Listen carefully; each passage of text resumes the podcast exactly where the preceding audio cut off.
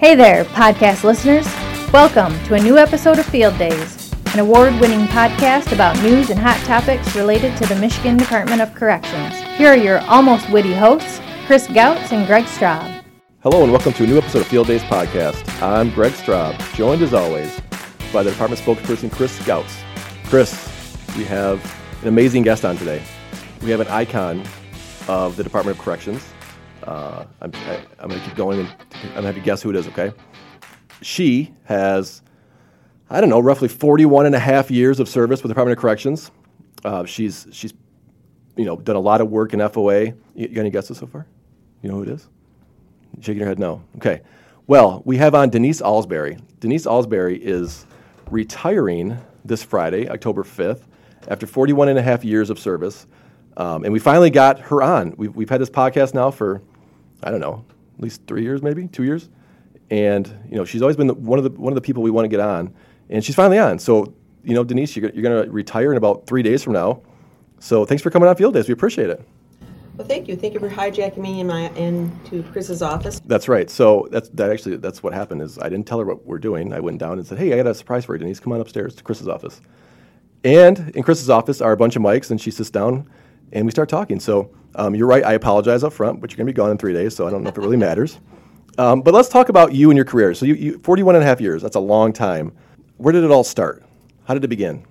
I couldn't coach high school football because I was a history major in college, and all of those positions were taken by the high school football coach. So I was looking for a job, and uh, at the uh, Michigan Training Unit in Ionia, and uh, interviewed for a corrections officer's job there with Mr. Handlon, who at the time was the warden of the facility. Mr. Handlon asked me some very interesting questions, which you could not ask nowadays, like, are you going to get married? Do you have a boyfriend? Will you move to Ionia? All of things I said, I made the correct response to. So w- was no, yes, yeah. Well, yeah, I'm pretty sure those are illegal questions now. So you started off as a corrections officer at, uh, which is which is funny. The warden, uh, Warden Handlon, is now where MTU is, and the prison named after him. Um, so what was, your, what was it like back then? What, what was what was uh, the life of a CO like? In- well, there was no formal training for us at the time. I mean, we were sort of like on the job training. There were uh, four female corrections officers here at the time, and uh, there were also no uniforms for us, so that we had to go to the local J.C. Penney uh, store downtown to pick out our outfits. Our driver, a prisoner driver from the facility, drove us down to Ionia. Oh and uh, we picked out our uniforms, and he brought us back. Another thing that wouldn't happen nowadays. Yeah, a little, little different than what goes on now.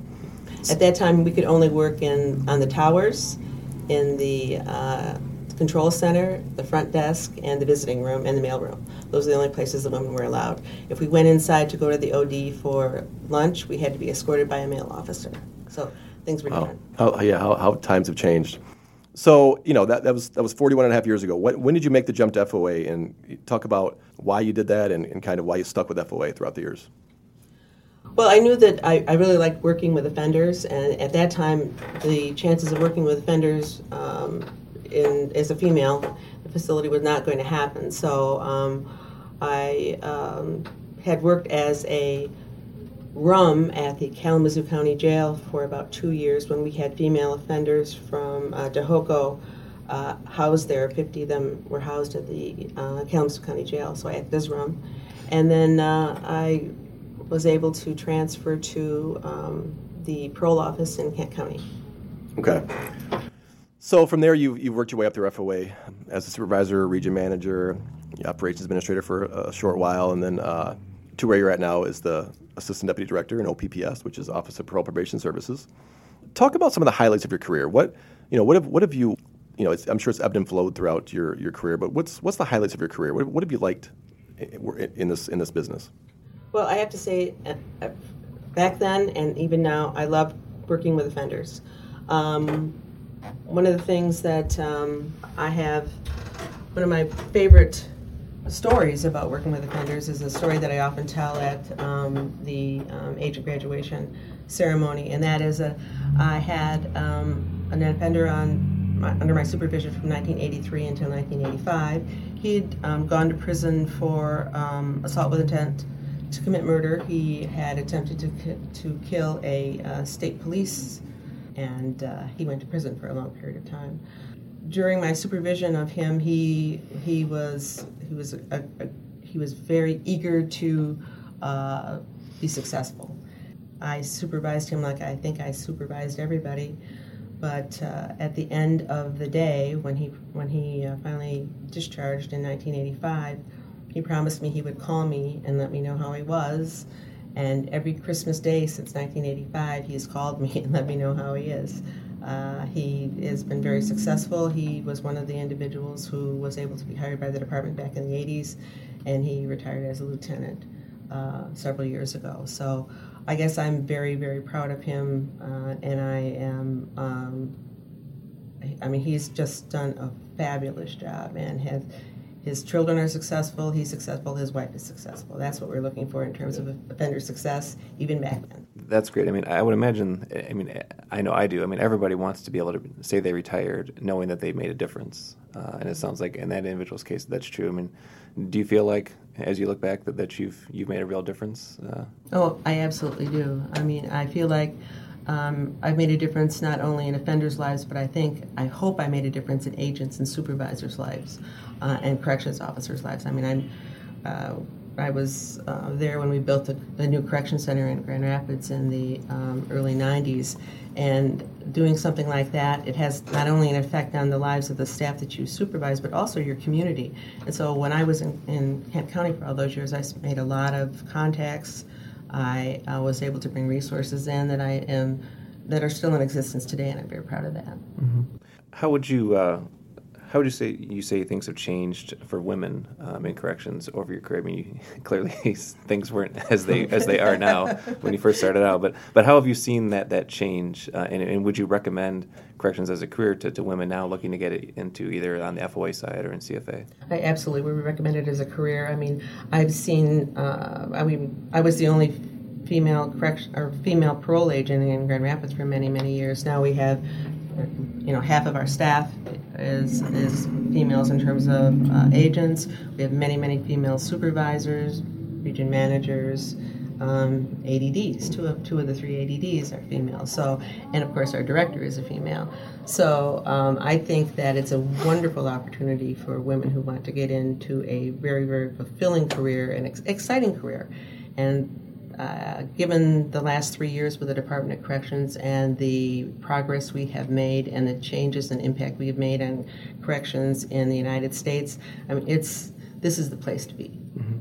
Yeah, I was going to ask you about that in terms of the, the changes that you've seen. The way I, I assume that the way you were taught to um, supervise offenders uh, decades ago is different than it is now. I mean, what are some changes that you've seen, and are you happy with the way it's progressed and the way things the way things are now? Yeah, absolutely. I mean, we've had some, um, obviously, you have over 41 and a half years, you have a lot of different iterations in philosophy during that time. There were times when I just had to, you know, shut up and do what I'm told to do because I didn't really agree with that type of uh, supervision or attitude toward offenders. But um, the last several years, you know, actually starting with reentry, we've made great progress in, in what we have done with offenders. Mm-hmm. How do you know when it's time? How did what what uh, what caused you to, to do this and to do this? to do this. Why, are you leaving us? Why, why are you leaving us? We don't want you to go. Because it is because it is time. Um, people who have, who have retired before me said you will know. I knew it was just time. That second grandchild. Yeah. So so what's next? Uh, grandchildren, babysitting. Uh, um, you'll, be, you'll be busier, you know, that when you leave. Traveling. yeah. Traveling. Yes, we're going to we're, we're planning a lot of trips and grandchildren. Well, Denise, you know this, this these podcasts, uh, this, this podcast will live on in infamy. On you know. Oh, I'm so th- looking forward. To it. Yeah, so it, will it'll be here years from now, hopefully. You know, just a, a parting shot from you uh, before you leave. What's your what's your message to staff now? Like, what's what's the one thing you want to know before you leave that maybe you haven't been able to tell everybody? Right? I mean, there's, there's 13,000 people in the Department of Corrections. What's your what's your last message to staff before you retire? I think that whatever you do in life, you have to be passionate about and you have to love. If people are here for benefits, if people are here for uh, paycheck, I don't think that that's why we should all be here. We should be here because we love our job, we like what we do, we're eager to make changes in people's lives, we want to make an impact, And if, if you can't wake up in the morning and say, I'm, I'm eager to come into work today, maybe some days are better than others, but you're eager to come into work and you're eager to get to work, that's what you should be doing. You should have that in your gut. Uh, if you're not, I think you're going to be unhappy. Well, that's a great message. You know, Denise, I mean, we, we've worked together, um, especially for the past few years, a lot together. And I'm sad you're leaving, for sure. Um, I, am going to I'm gonna miss the heck out of you having you up here on the third floor. Um, but, you know, the, the, legacy that you leave is um, a profound one. It's, it's huge. You've, you've had such an impact on this Department of Corrections and the staff and the offenders and, and who knows the ripple effect that's going to have on offenders' families, staff's families. You know, it's just, it's, it's endless. So you've made an impact here. Um, we're we're going to miss you. We, we can't thank you enough um, for everything that you've done for the Department of Corrections. I'm excited that we got you on the podcast before you left. Uh, sorry that I had to trick you into it, but you know I, I can't thank you enough um, for everything you've done for me, and I'm sure the department can't thank you enough for everything you've done for it. So thank you. Enjoy your retirement. Have fun traveling. Um, enjoy the grandkids, and uh, you know we'll, we'll, we'll miss you when you're gone. Well, Chris, I can't believe we finally were able to get Denise Alsbury on the podcast. It's been about three years. We've tried, um, and we finally have accomplished it a few days before she leaves forever and retires. So um, it was great to have her on. You know, you got to hear a glimpse of Denise's passion for the work she does. She's been doing it for a very long time 41 and a half years, Chris. That's, That's longer uh, than you've been alive. I'm closer than you are to that to that number, though. Uh, but yeah, she you know she's been around doing a lot of good work for the department for many many years. So very very sad to see her go. Um, she's been wonderful to work with, but I'm sure she has bright things in her future, traveling, grandkids. Uh, you know, you know the works, Chris. Yeah, it's going to be like you said. It's going to be very sad to see her go. I'm, I'm, glad that we had her on, and I think she had some great words and, and a great message to share. Uh, and hopefully, because she's would always speak at your your graduations or your um, new agent ceremonies. Your new agent, yeah, the ceremonies, and so now you know she they, then then future agents aren't going to have the benefit of, of that story. So now we, maybe we can they can play this, or somebody can share that story in some in some new fashion. So I think I think it is good for people to hear. So congrats, uh, Denise, on your uh, very well deserved retirement. Yes, and you know where else Denise was uh, last week, Chris? She was in the UP. One last trip. Yeah, she was. Uh, she went to the UP to to attend the UP staff meeting. All the agents up there come together once a year, usually end of September. And the two supervisors in the UP, Stephanie Gordon and Kevin Eyett, a very close friend of the pod, um, had their staff meeting. So Deputy Director Marlan also got to um, travel up to Marquette and attend their two-day staff meeting. Um, it's, it's great. It's, it's a wonderful thing. Um, it's, it's really cool because, not, you know, it's not often that it's a very, very large region up there. Not often that um, the agents get to see each other. They, they all work so closely together up there because it is, it is unique. They're above the bridge. Um, so it's great when they get to come together. They get to talk to each other. They get to network. They get to reminisce about you know the uniqueness of the UP, um, and they get to have a staff meeting. So it is cool. And you know, Chris, we've had Kevin Eyett on the podcast finally uh, a few months back. I think it was our hundredth episode, wasn't it? That's right. and you know, he talked about some of the unique things up there as far as being an agent. He talked about an agent um, taking a boat to the island, getting on a horse, doing a home call, getting back on a boat. Um, he talked about agents uh, flying to do home calls. He talked about agents. Um, uh, didn't he talk about agent at a snowmobile maybe doing home call? I can't remember, but you know it is unique up there, and they have um, a lot of cool stories of uh, just some of the difficulties of being an agent because it's such you know it's it's such vast land and, and, and um, home calls aren't easy up there. So it, it, was fun to actually go up there and see everybody. You know they they do have a lot of fun while they're up there, um, but more important, you know they do some amazing work, and they and they are the face of the department up there. You know, Chris, like if you're an agent down here, if you're in an office of 50 people, and somebody needs you, they they go through the supervisor, they go through somebody else. When you're an agent up there, you are the face of the department. There's, there's one supervisor um, for the western half of the UP. There's one supervisor for the eastern half of the UP. So you could be six counties away from your supervisor, and um, you are the face. So when law enforcement needs something, they're not going to the supervisor; they're going to you. Um, there's stories of an agent mowing his lawn and law enforcement coming by his house and saying, "Hey, do you uh, picked up your guy? What do you want to do with him?" As as he's out mowing his lawn. So um, it, it is cool to go up there and see uh, the differences of just you know the differences of being an agent under the bridge and, and then over the bridge. So um, good time had by all. Uh, we really appreciate them um, inviting you know everybody in, in, FOA up there. It was nice that um, most of the administration, um, if not all the administration, I think, got to attend, and uh, it was a fun, unique experience. Well, very cool. I'm, I'm glad you got a chance to do that. I know you invited me, but I was a little, a little too busy down here. I had some things going on, so I couldn't make Actually, it up. Actually, we didn't invite you. You, you just thought we did. That's all.